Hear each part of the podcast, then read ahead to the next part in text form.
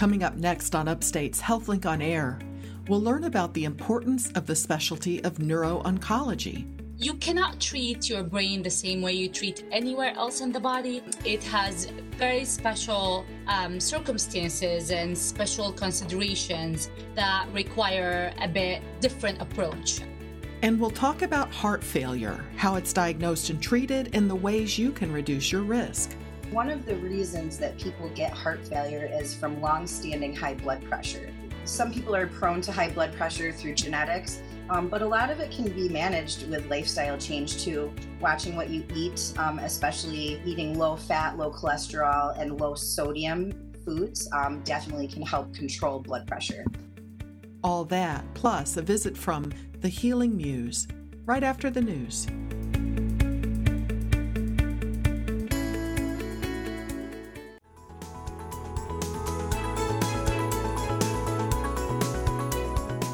This is Upstate Medical University's HealthLink on Air, your chance to explore health, science, and medicine with the experts from Central New York's only academic medical center.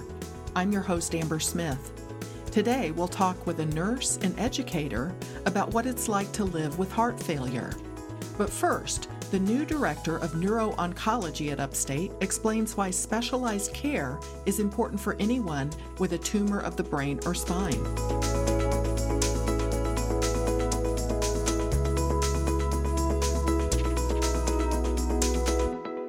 From Upstate Medical University in Syracuse, New York, I'm Amber Smith. This is HealthLink on Air. If you or someone you care about has a brain tumor, we're going to talk today about why it's important to receive specialized medical care. My guest is Dr. Ruham Nasany. She's an assistant professor at Upstate who is the medical director of the neuro-oncology program, and she's one of just 260 certified neuro-oncologists in the United States. Welcome to HealthLink on Air, Dr. Nasany. Uh, thank you so much. Thank you for having me. Now, neuro-oncology would cover any tumor that starts in the brain or the spine, right? That is correct. It's any tumor that involves the brain or the spine, whether it starts there or it gets there from somewhere else. So, are all of these tumors assumed to be caused by cancer, or would you potentially be treating someone who has a tumor that's not cancer? So, so that that is a good question. Tumors, by by definition, are masses, right? So we're talking about a lesion in the brain or the spine. Um, that is that is a mass, whether it's a benign tumor or a cancerous tumor. We keep an eye on both. The majority of them are cancerous, but even the benign ones, I do see and follow to make sure they stay that way. And then you could potentially, you said if they if they migrate there for like it would be a cancer that spread somewhere else in the body, but then some of it spread to the brain or spine. Correct. So that's you hear a lot of you know a lot of women with breast cancer or people and patients with lung can with lung cancer or melanoma, which is a, a type of skin cancer. That's um, an aggressive one. So these are um, kind of like the top three kinds of cancer that do go to the brain. You hear that a lot with these patients. In the past, you know, you we used to think of these as you know terminal cases, which is not the case anymore. However, they they require very specialized care, and that's a big proportion of what I actually do in the kinds of patients I see. So, if someone is diagnosed with a tumor in their brain or their spine, why would you say that it's important to seek care not just from an oncologist but from a neuro-oncologist? Correct. So i i always um put it that way. So medical oncology has been around for for many many years. And at these doctors are the experts on doing chemo and treating those treatments. However, I always say the brain is a special place. The brain and the spine are a very special place. They're very protected um, from anything that happens around the body. It's, and that includes the treatments that we do for these cancers. Um, so having a, what I try to look at myself as your hybrid, I'm an oncologist who can do your chemo and do your treatment, but I also understand the brain in a very specialized manner because I'm initially a neurologist. So these you cannot treat your brain the same way you treat anywhere else in the body. Um, it has very special um, circumstances and special considerations that require a bit different approach, I would say. So I've heard of uh, something described as a blood-brain barrier. Is that sort of the special circumstance you're talking about? Absolutely. So our brain is protected um, by the body from from a lot of things. With what you're talking about, the blood-brain barrier is literally kind of like the gates to our brain, and those gates protect uh, our brains from infections, from toxins. And you know, I know when we say toxins, we think of like toxins from the environment, but also chemo chemotherapy and chemo agents that can be very effective elsewhere in the body um, in small doses, for example, they might not even reach your brain. So let's say somebody has lung cancer and they have brain lesions or brain mets that had spread from that lung cancer. A certain chemo that can control it in the lung might not even touch it in the brain. So we usually work as a collaboration in these circumstances with the oncologist. So I'll be the person who knows the brain, knows what gets to the brain, knows what to do with the brain, and work with the oncologist on how to tailor a treatment therapy that will treat the lung and the brain and not to neglect it. Um, after all, don't you know? Don't forget your brain controls everything, so you definitely cannot neglect it. So that was going to be my next question. If someone already has an oncologist, I mean, they they would keep that oncologist, and also you'd be part of the team. You, the two of you would work together.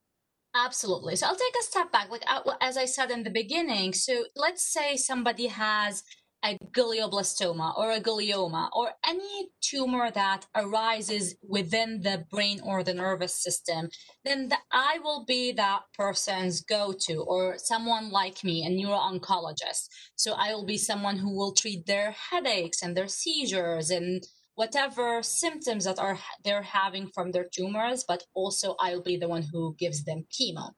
However, if their tumor is coming from somewhere else, from their lung or breast or skin or anywhere else in the body, they will still keep their oncologist who will be definitely more specialized in the lung, in the skin, in the um, breast. And I will work with them on having the best kind of overall care of the whole body. Well, I know that some patients in central New York have had to travel great distances to see a neuro oncologist. So the fact that you're here with this new neuro-oncology program at Upstate, that should reduce that need for a lot of people, right? That is 100% true. Um, I did my training in the city in Memorial Sloan Kettering, and I always said that it broke my heart to see patients travel four or five hours to seek um, this kind of specialized care. We're literally like our our program is going to be the only one in our catchment area, and we will see patients that didn't get didn't get the access to this kind of care for many many years and the nearest centers are like all the way in albany or the city they're very far away this is Upstate's HealthLink on Air. I'm your host, Amber Smith, and I'm talking with the medical director of the neuro-oncology program at Upstate, Dr. Ruham Nasany.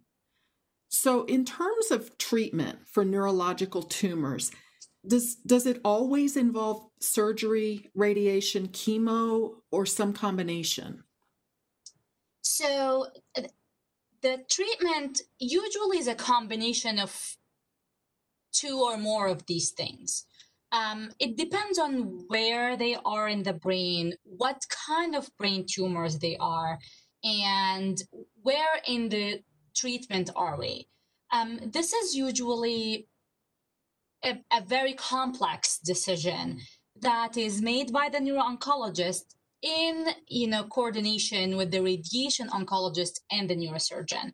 So our center that we're building here at upstate uses these expertise. Upstate just also hired a, an amazing neurosurgeon who specializes in brain tumors as well. And we have a great radiation oncology team that has treated brain tumors for many, many years. So the decision becomes of what to do with the patient will be tailored for each patient, whether the tumor should or can be resected, and if not, should and can be radiated, and of course, chemotherapy or um, immunotherapy, or there's a lot of new treatments that we could do for these tumors that goes along with with the you know former two methods and works on preventing the tumor from coming back.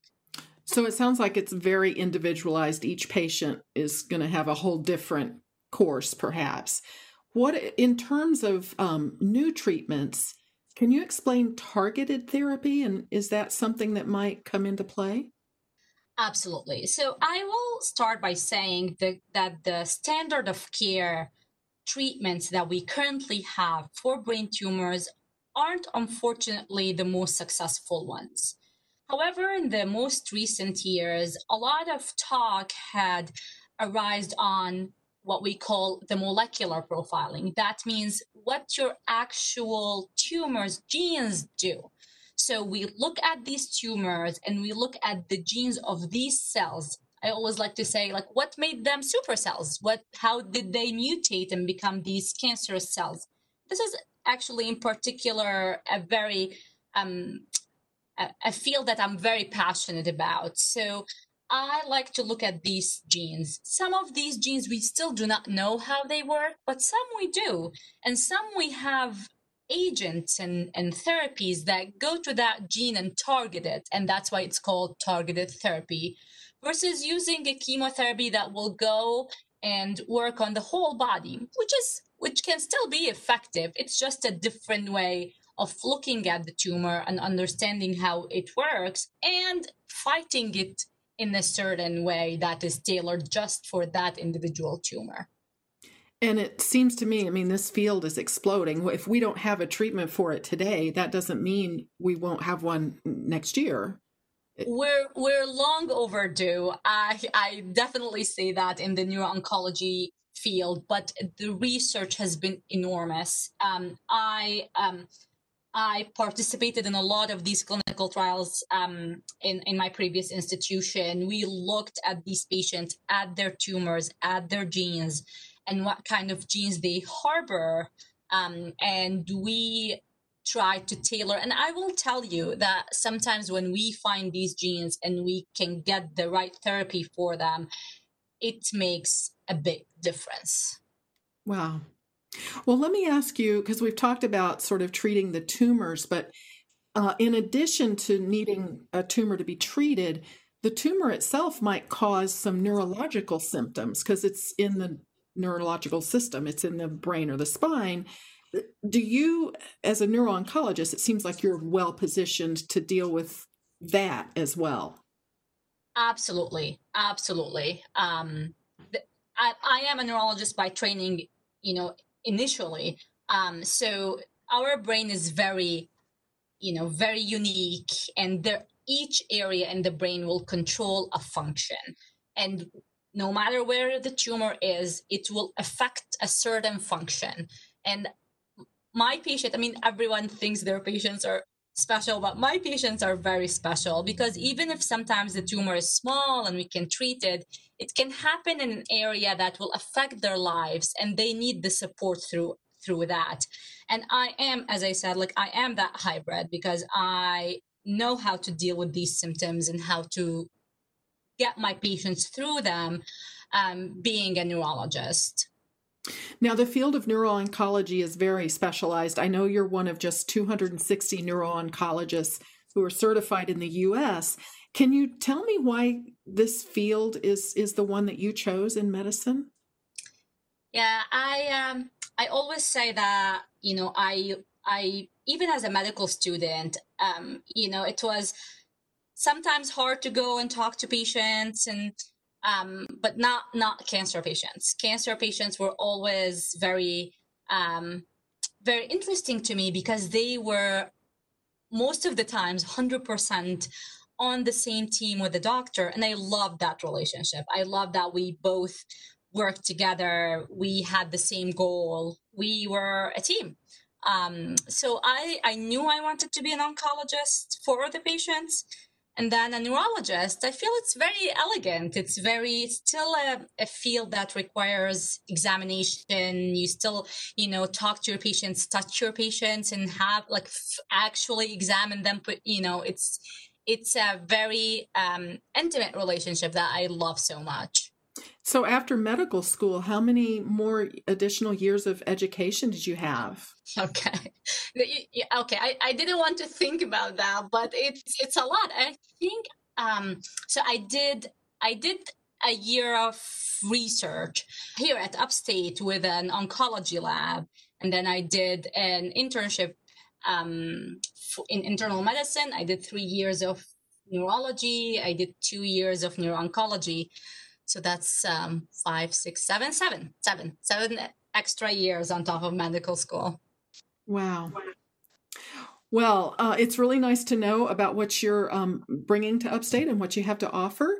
And uh, patients would be able to access um, the Neuro-Oncology Center through the Upstate Cancer Center, right? Absolutely, absolutely. The the they have full access to our um, multidisciplinary clinic that we're building, which is like the brain tumor clinic. We're trying to um, promote that name so it's easy for the patients to call and ask for the brain tumor clinic. Well, I have the phone number if you need it. Sure. What's the phone number? So yeah, so the, the patients could call 315-464-3510, which is our cancer center. It's the multidisciplinary team, and they could call and ask for the brain tumor clinic. Well, thank you so much to Dr. Ruham Nasany, the medical director of the neuro-oncology program at Upstate. I'm Amber Smith for Upstate's podcast and talk show, HealthLink on Air.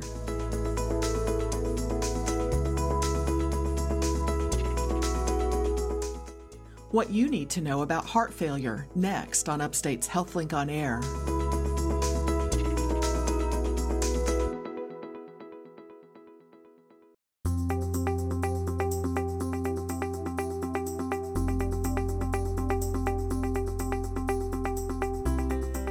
From Upstate Medical University in Syracuse, New York, I'm Amber Smith. This is HealthLink on Air. Heart failure is a serious condition, but many people with heart failure manage their condition and are able to live full lives. Here to talk about what's important to know about heart failure is Natasha Zmitrowitz. She's a nurse who is Upstate's heart failure data coordinator and educator. Welcome to HealthLink on Air, Natasha. Thanks, Amber. I'm glad to be here. Well, let's begin with a definition. Um, heart failure doesn't necessarily mean the heart isn't working, right? It just means basically that there's something wrong with your pump. So your heart works like a pump. It squeezes blood out to the body where it needs to go, and then it returns as your heart relaxes to fill back up with blood. So when we're talking about heart failure, the heart is not necessarily failing. There's just something wrong with the pump. It's usually either the squeeze or the relaxing of the heart. So, is this something that develops over time and affects mostly older people, or can this affect anyone? There are several different forms that heart failure comes in. Um, many of the heart failure patients that we see are chronic, meaning long term heart failure patients. Um, and there's a lot of reasons why you get heart failure.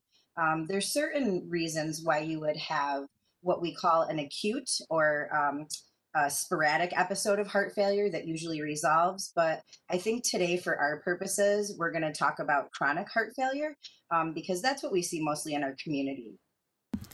And does it affect men and women equally? It does. Um, there is a population, the African American population is the highest risk because one of the reasons that people get heart failure is from long-standing high blood pressure. And that is a population that is at risk for high blood pressure. Um, so that is one of the causes. And um, one of the biggest causes is coronary artery disease. So when you talk about high blood pressure people who control high blood pressure or people who don't have high blood pressure they have a lower risk for heart failure.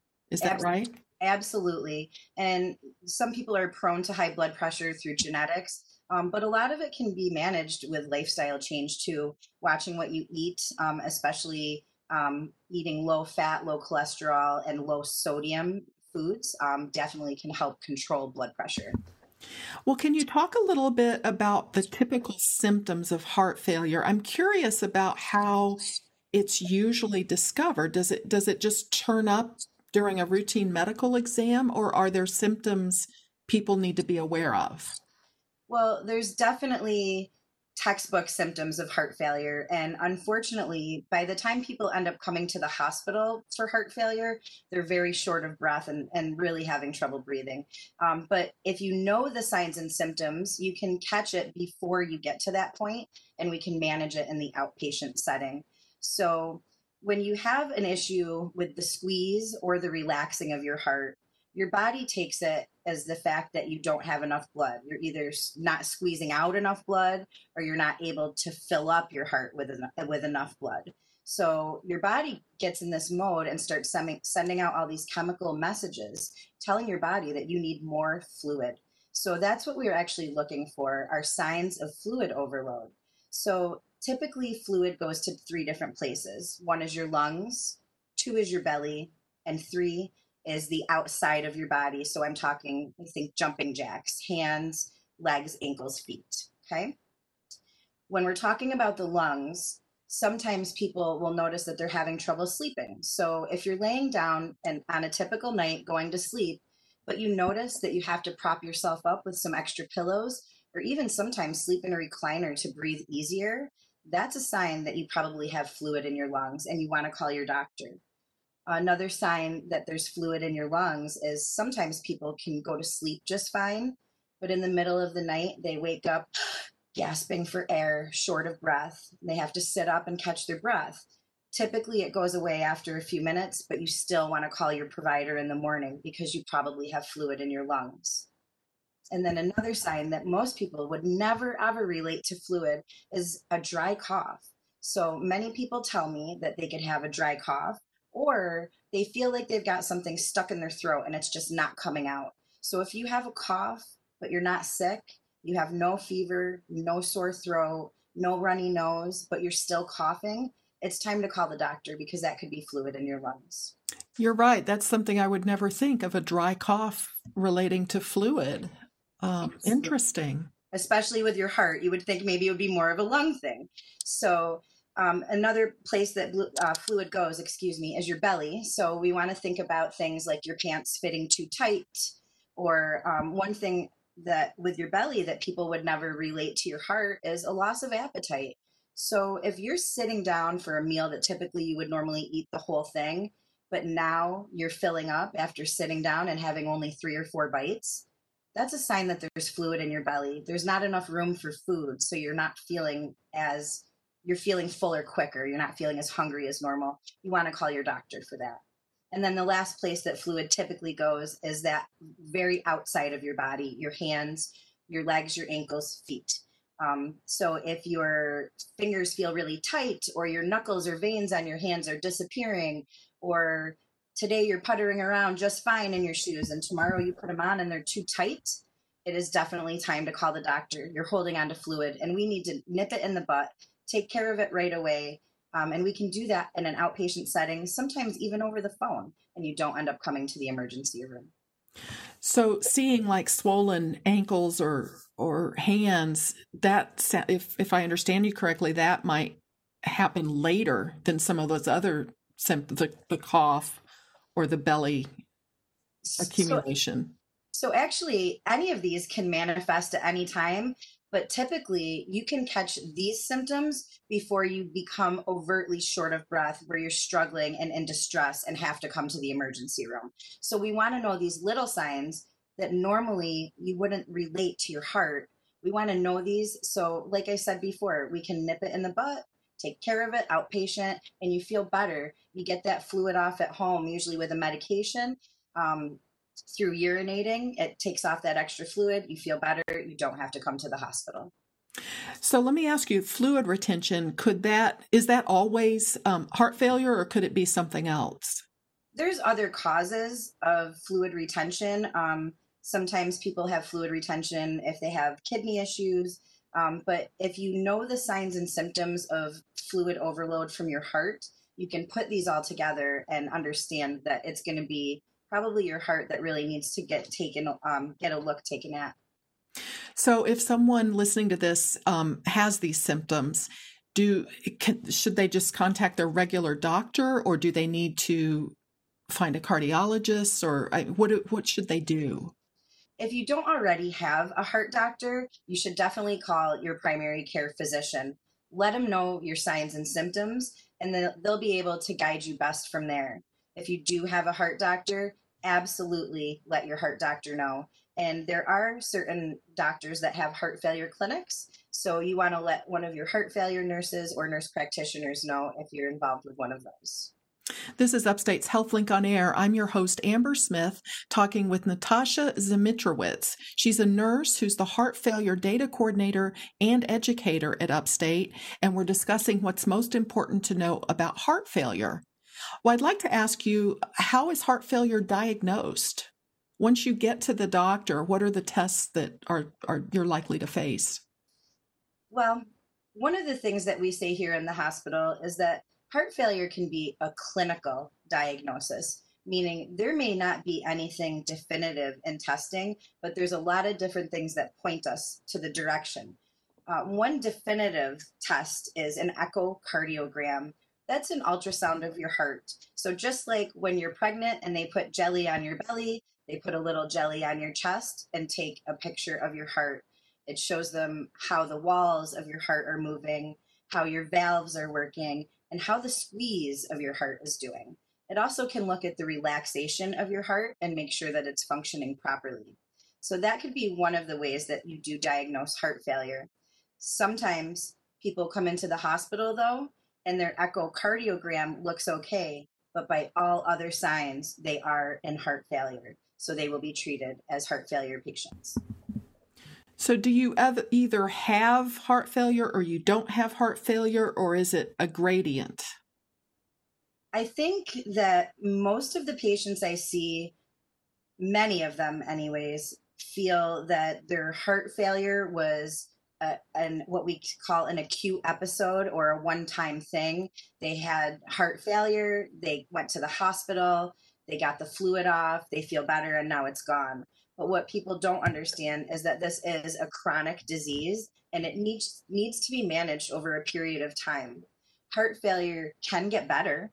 Um, we have what we call guideline directed medical therapy uh, through the American Heart Association and um, the American College of Cardiology both got together and put the guidelines together for a medication regimen for these patients through years and years, decades of trials of thousands of patients that prove that certain medications will increase your cardiac function, increase your length of life, and decrease hospital readmission.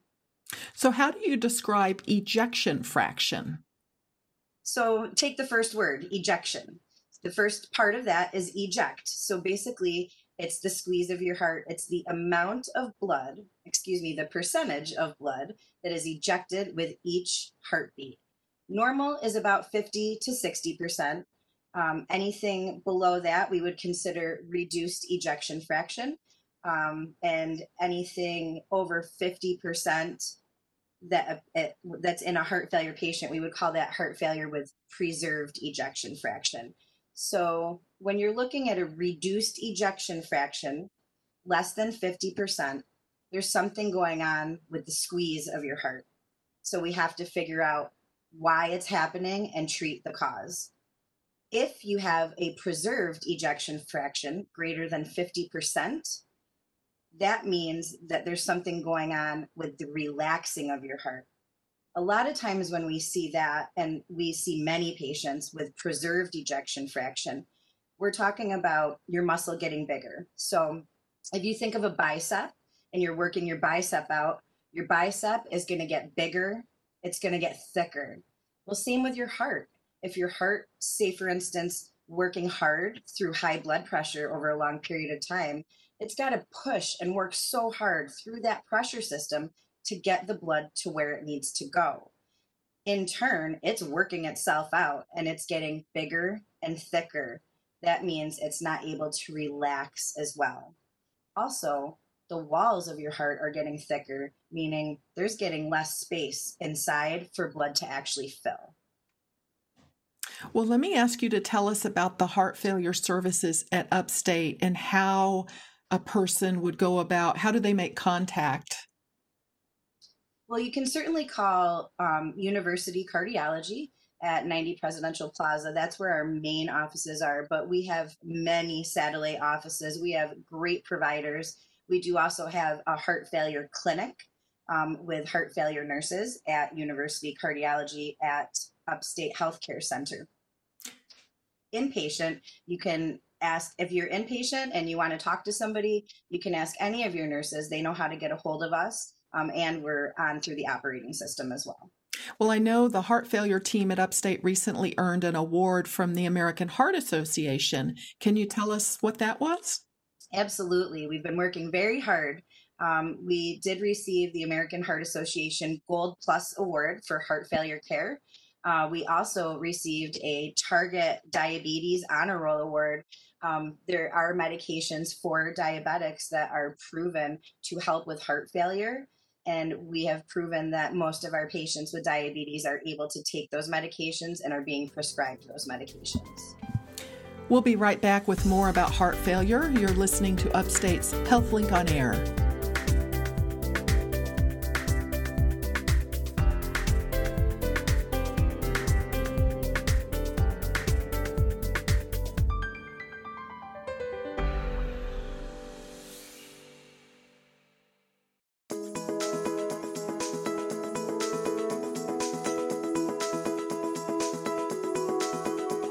Upstate's HealthLink on Air. I'm your host, Amber Smith, talking with nurse Natasha Zmitrowitz about heart failure. She's the heart failure data coordinator and educator at Upstate.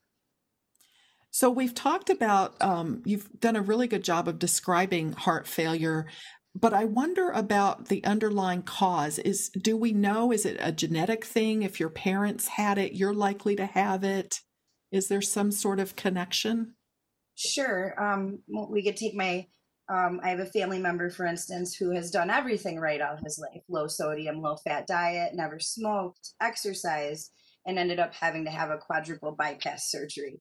Um, and that was just par for the course for the men in that family.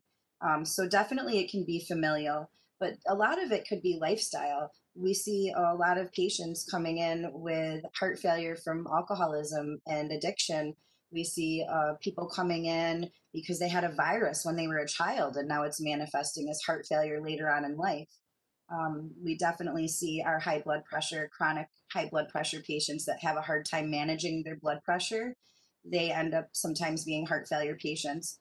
And certainly um, coronary artery disease. So that's kind of like a junking up of your vessels inside, um, whether it be cholesterol or calcium buildup. When you have coronary artery disease, you're getting lack of blood flow to your heart, and that's never good for your heart cells. So, if somebody has a family history of, of heart disease or uh, heart failure, are there things that that person should do to reduce their risk? Absolutely. Um, one of them definitely would be for lifestyle changes on not smoking, not smoking cigarettes, um, not drinking too much alcohol, watching your weight and watching the intake of food, making sure that it's healthy for your body. Um, one of our cardiologists likes to say, if it ain't from the ground, don't put it down. So, definitely when you're thinking about food choices, you want to think um, fresh fruits, fresh vegetables, um, staying away from really high preservative, high salt things like canned foods is very important as well. And of course, daily exercise. It's always good to keep moving. Our bodies were built to move, so you want to keep them moving. Well, I'd like to ask you about treatment options for someone who does get a diagnosis of heart failure. Are there medications? There are definitely medications. Um, earlier, I had talked about heart failure with reduced ejection fraction, meaning a problem with the squeeze of your heart. We know that through decades of thousands of patients, research has shown to increase cardiac function, help with heart failure, and even in conjunction with other therapies such as um, special pacemakers that can be placed uh, once you're on a certain amount of medication for a certain amount of time, you can qualify to have something like a pacemaker. Um, there's certainly definitely advanced therapies that go beyond a pacemaker, such as um, what we call ventricular assist devices. They actually get implanted and do the squeeze, um, the work of the heart for you. It actually squeezes your heart for you, so you get better blood out, making you feel better. Um, and of course, last but not least, we do have um, heart transplant as well. Um, in, cent- in the central New York region, um, we do have a hospital who's doing actually a total artificial heart as well, which is really cool. Technology has brought us a long way, um, and really, people can be treated for heart failure today. How often does someone with heart failure need to see their doctor? It depends on where they're at. Um, there's many stages of heart failure, and um, we look at how the patient is feeling. So if they're feeling good and their blood pressure is controlled and they're watching their diet, they may only need to make routine annual visits with their doctor. If there's a patient who's really struggling and they've had heart failure for a long time and you know it hasn't gotten better it's just gotten worse um, those patients could come to our clinic and get um, iv diuretics. So instead of taking a water pill at home they get the really strong iv form of medication and they're in there sometimes two to three times a week. The benefit of that is that we've found ways like that to keep you out of the hospital so that you can enjoy some of your life and keep living the way that you want. Um, sometimes it's you know coming into the clinic a couple times for just a couple weeks and we get your medication adjusted and then you're feeling better and then we can go back to normal visits. Do patients with heart failure ever get referred for cardiac rehabilitation? Yes.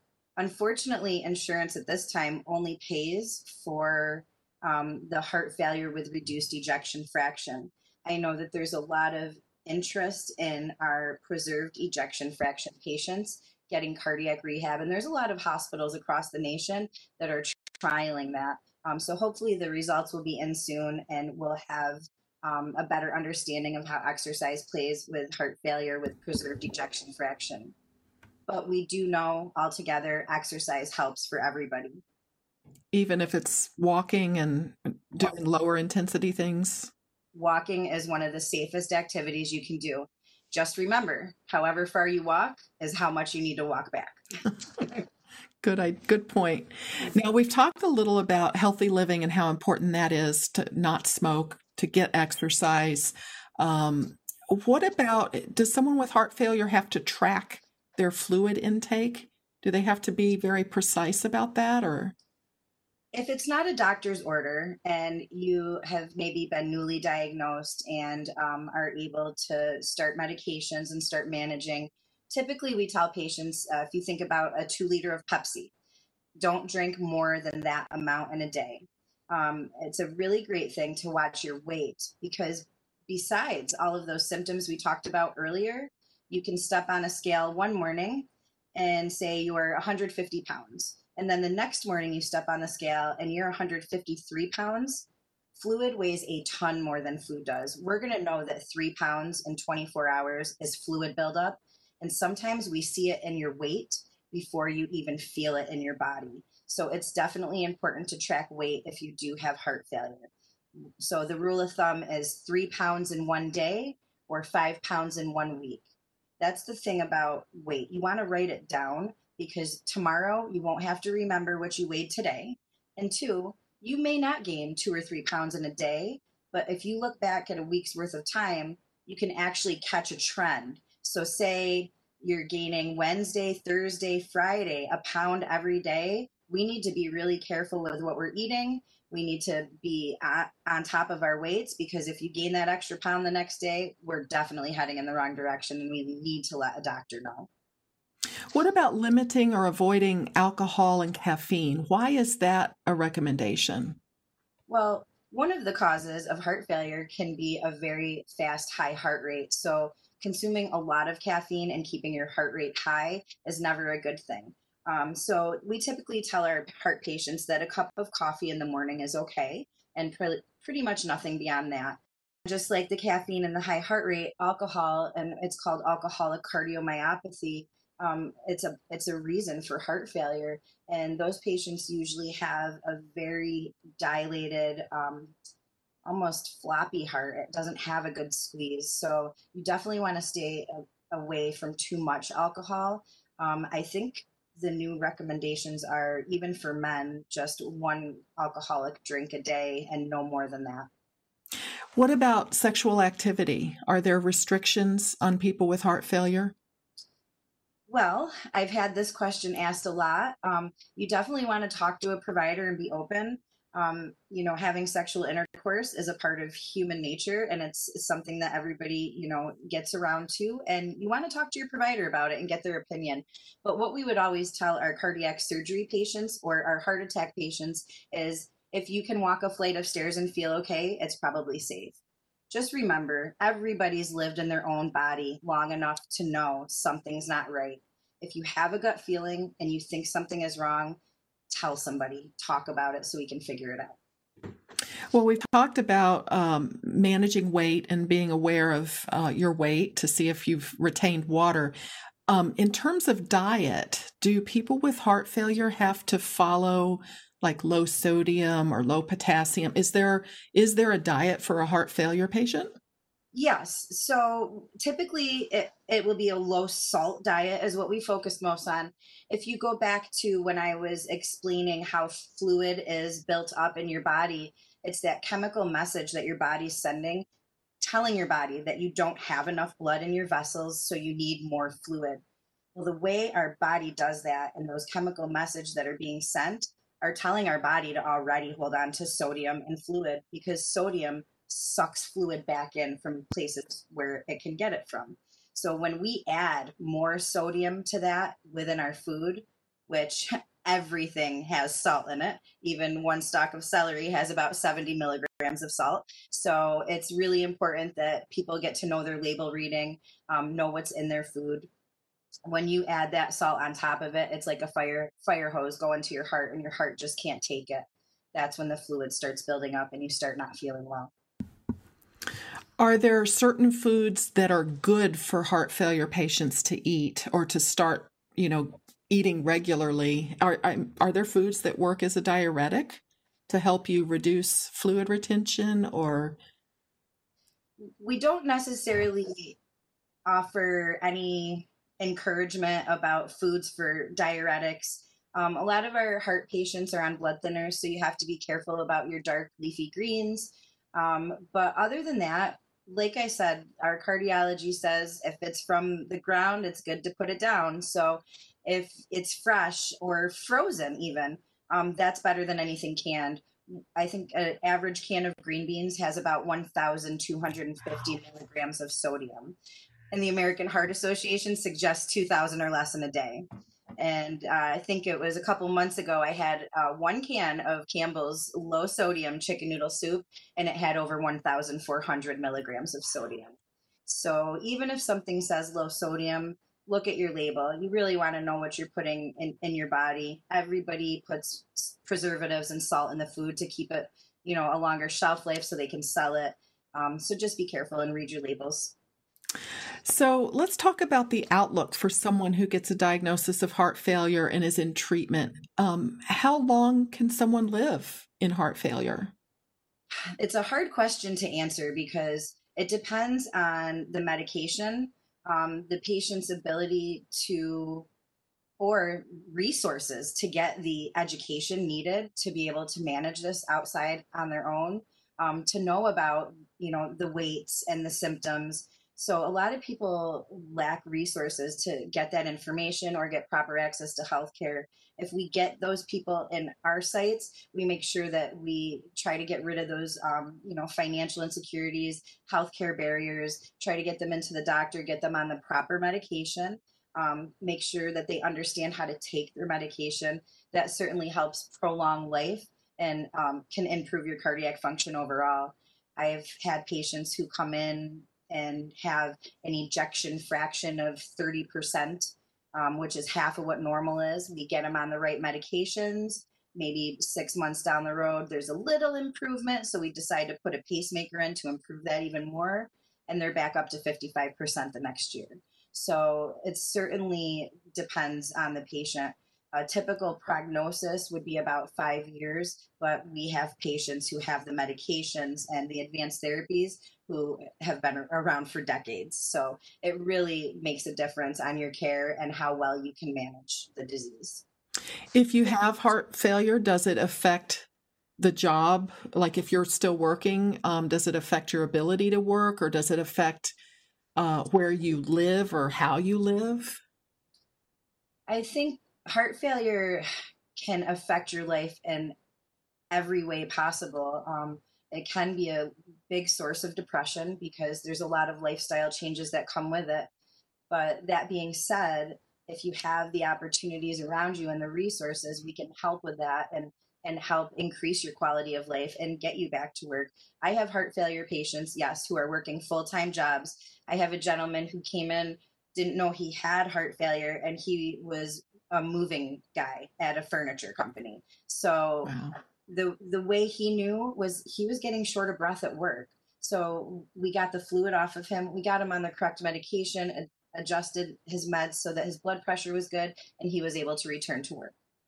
So, just having this diagnosis, you're not necessarily considered disabled. There's people working, right? Absolutely. Um, really, we're talking more end stage heart failure or a severely reduced ejection fraction, 25%, um, to where you know you're short of breath getting dressed that is usually a very um, end stage um, position to be in. And at that point, you probably would have had heart failure for many, many years. Um, and typically, those are the patients that we see that can't handle their medications anymore because of low blood pressure and, um, you know, are having a hard time following the diet, having a hard time following the medication regimen. Um, but most of our patients do pretty well. Well, with this condition, does it make a person prone to other medical problems? Just because you have heart failure, are you more prone to infections or other conditions? Certainly, our heart failure patients do have um, a lot of comorbidities, usually. Um, things like diabetes is a big one. Um, we also have patients who come in a lot of times with pneumonia or the flu. So definitely make sure you're getting vaccinated. Um, anybody above the age of 18 with heart failure should have their pneumococcal vaccine. So you should speak to your provider about that, not just after the age of 65, but when you're diagnosed, you should have it. And are there red flags that a person with heart failure needs to be aware of that, that tell them you, you need to get to the hospital? Absolutely any shortness of breath um, that's not going away with rest or um, so we have a lot of times our, our, heart failure patients have COPD. So if your rescue inhaler is not working, it's possibly not the COPD and it could be your heart failure. You need to get to the hospital for help. Um, and we also tell people with any chest pain that doesn't resolve with rest, um, you need to call 911. So those would be the, the big red flags right there. But really, we teach patients that their red flag symptoms are the signs and symptoms we discussed earlier. Those are red flags to call your doctor right away so you don't end up in the hospital. And that's that um, that dry cough or a feeling like you have something stuck in your throat. That is trying to lay down and go to sleep at night, but you're propping yourself up with extra pillows. Um, waking up in the middle of the night short of breath and you have to sit up to catch your breath uh, losing your appetite or getting full really quickly, your pants not fitting and your belly feeling really um, tight and hard, that's a sign that there's fluid. And of course, in your extremities, your legs, uh, your legs, ankles, feet. So if your shoes are fine today and tomorrow they're tight, you need to call your doctor. If you're pulling your socks off and there's a huge indent and it's usually not that big, you're probably holding on to some fluid and you need to call the doctor. Wow. Well, this has been very informative, and I can see exactly why you're in education. This has been very helpful. Thank, Thank you. to Nurse Natasha Zmitrowitz. She's a heart failure coordinator and educator at Upstate. I'm Amber Smith for Upstate's podcast and talk show, HealthLink on Air.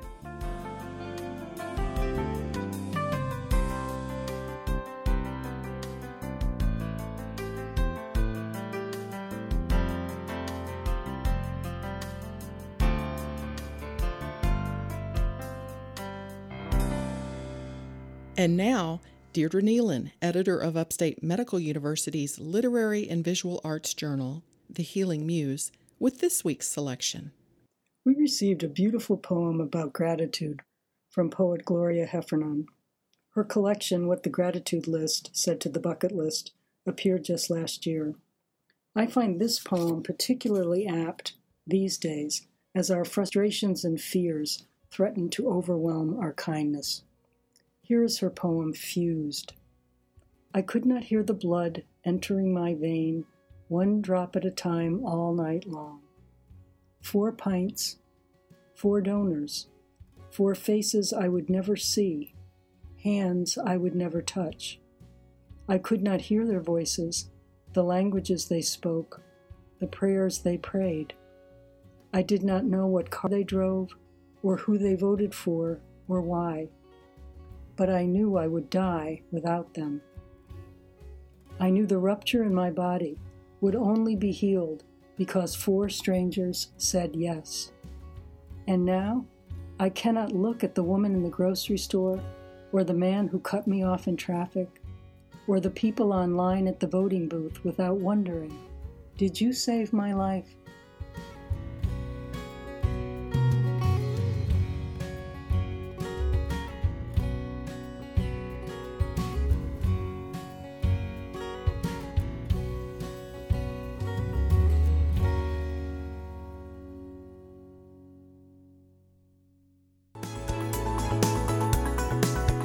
This has been Upstate's HealthLink on Air, brought to you each week by Upstate Medical University in Syracuse, New York.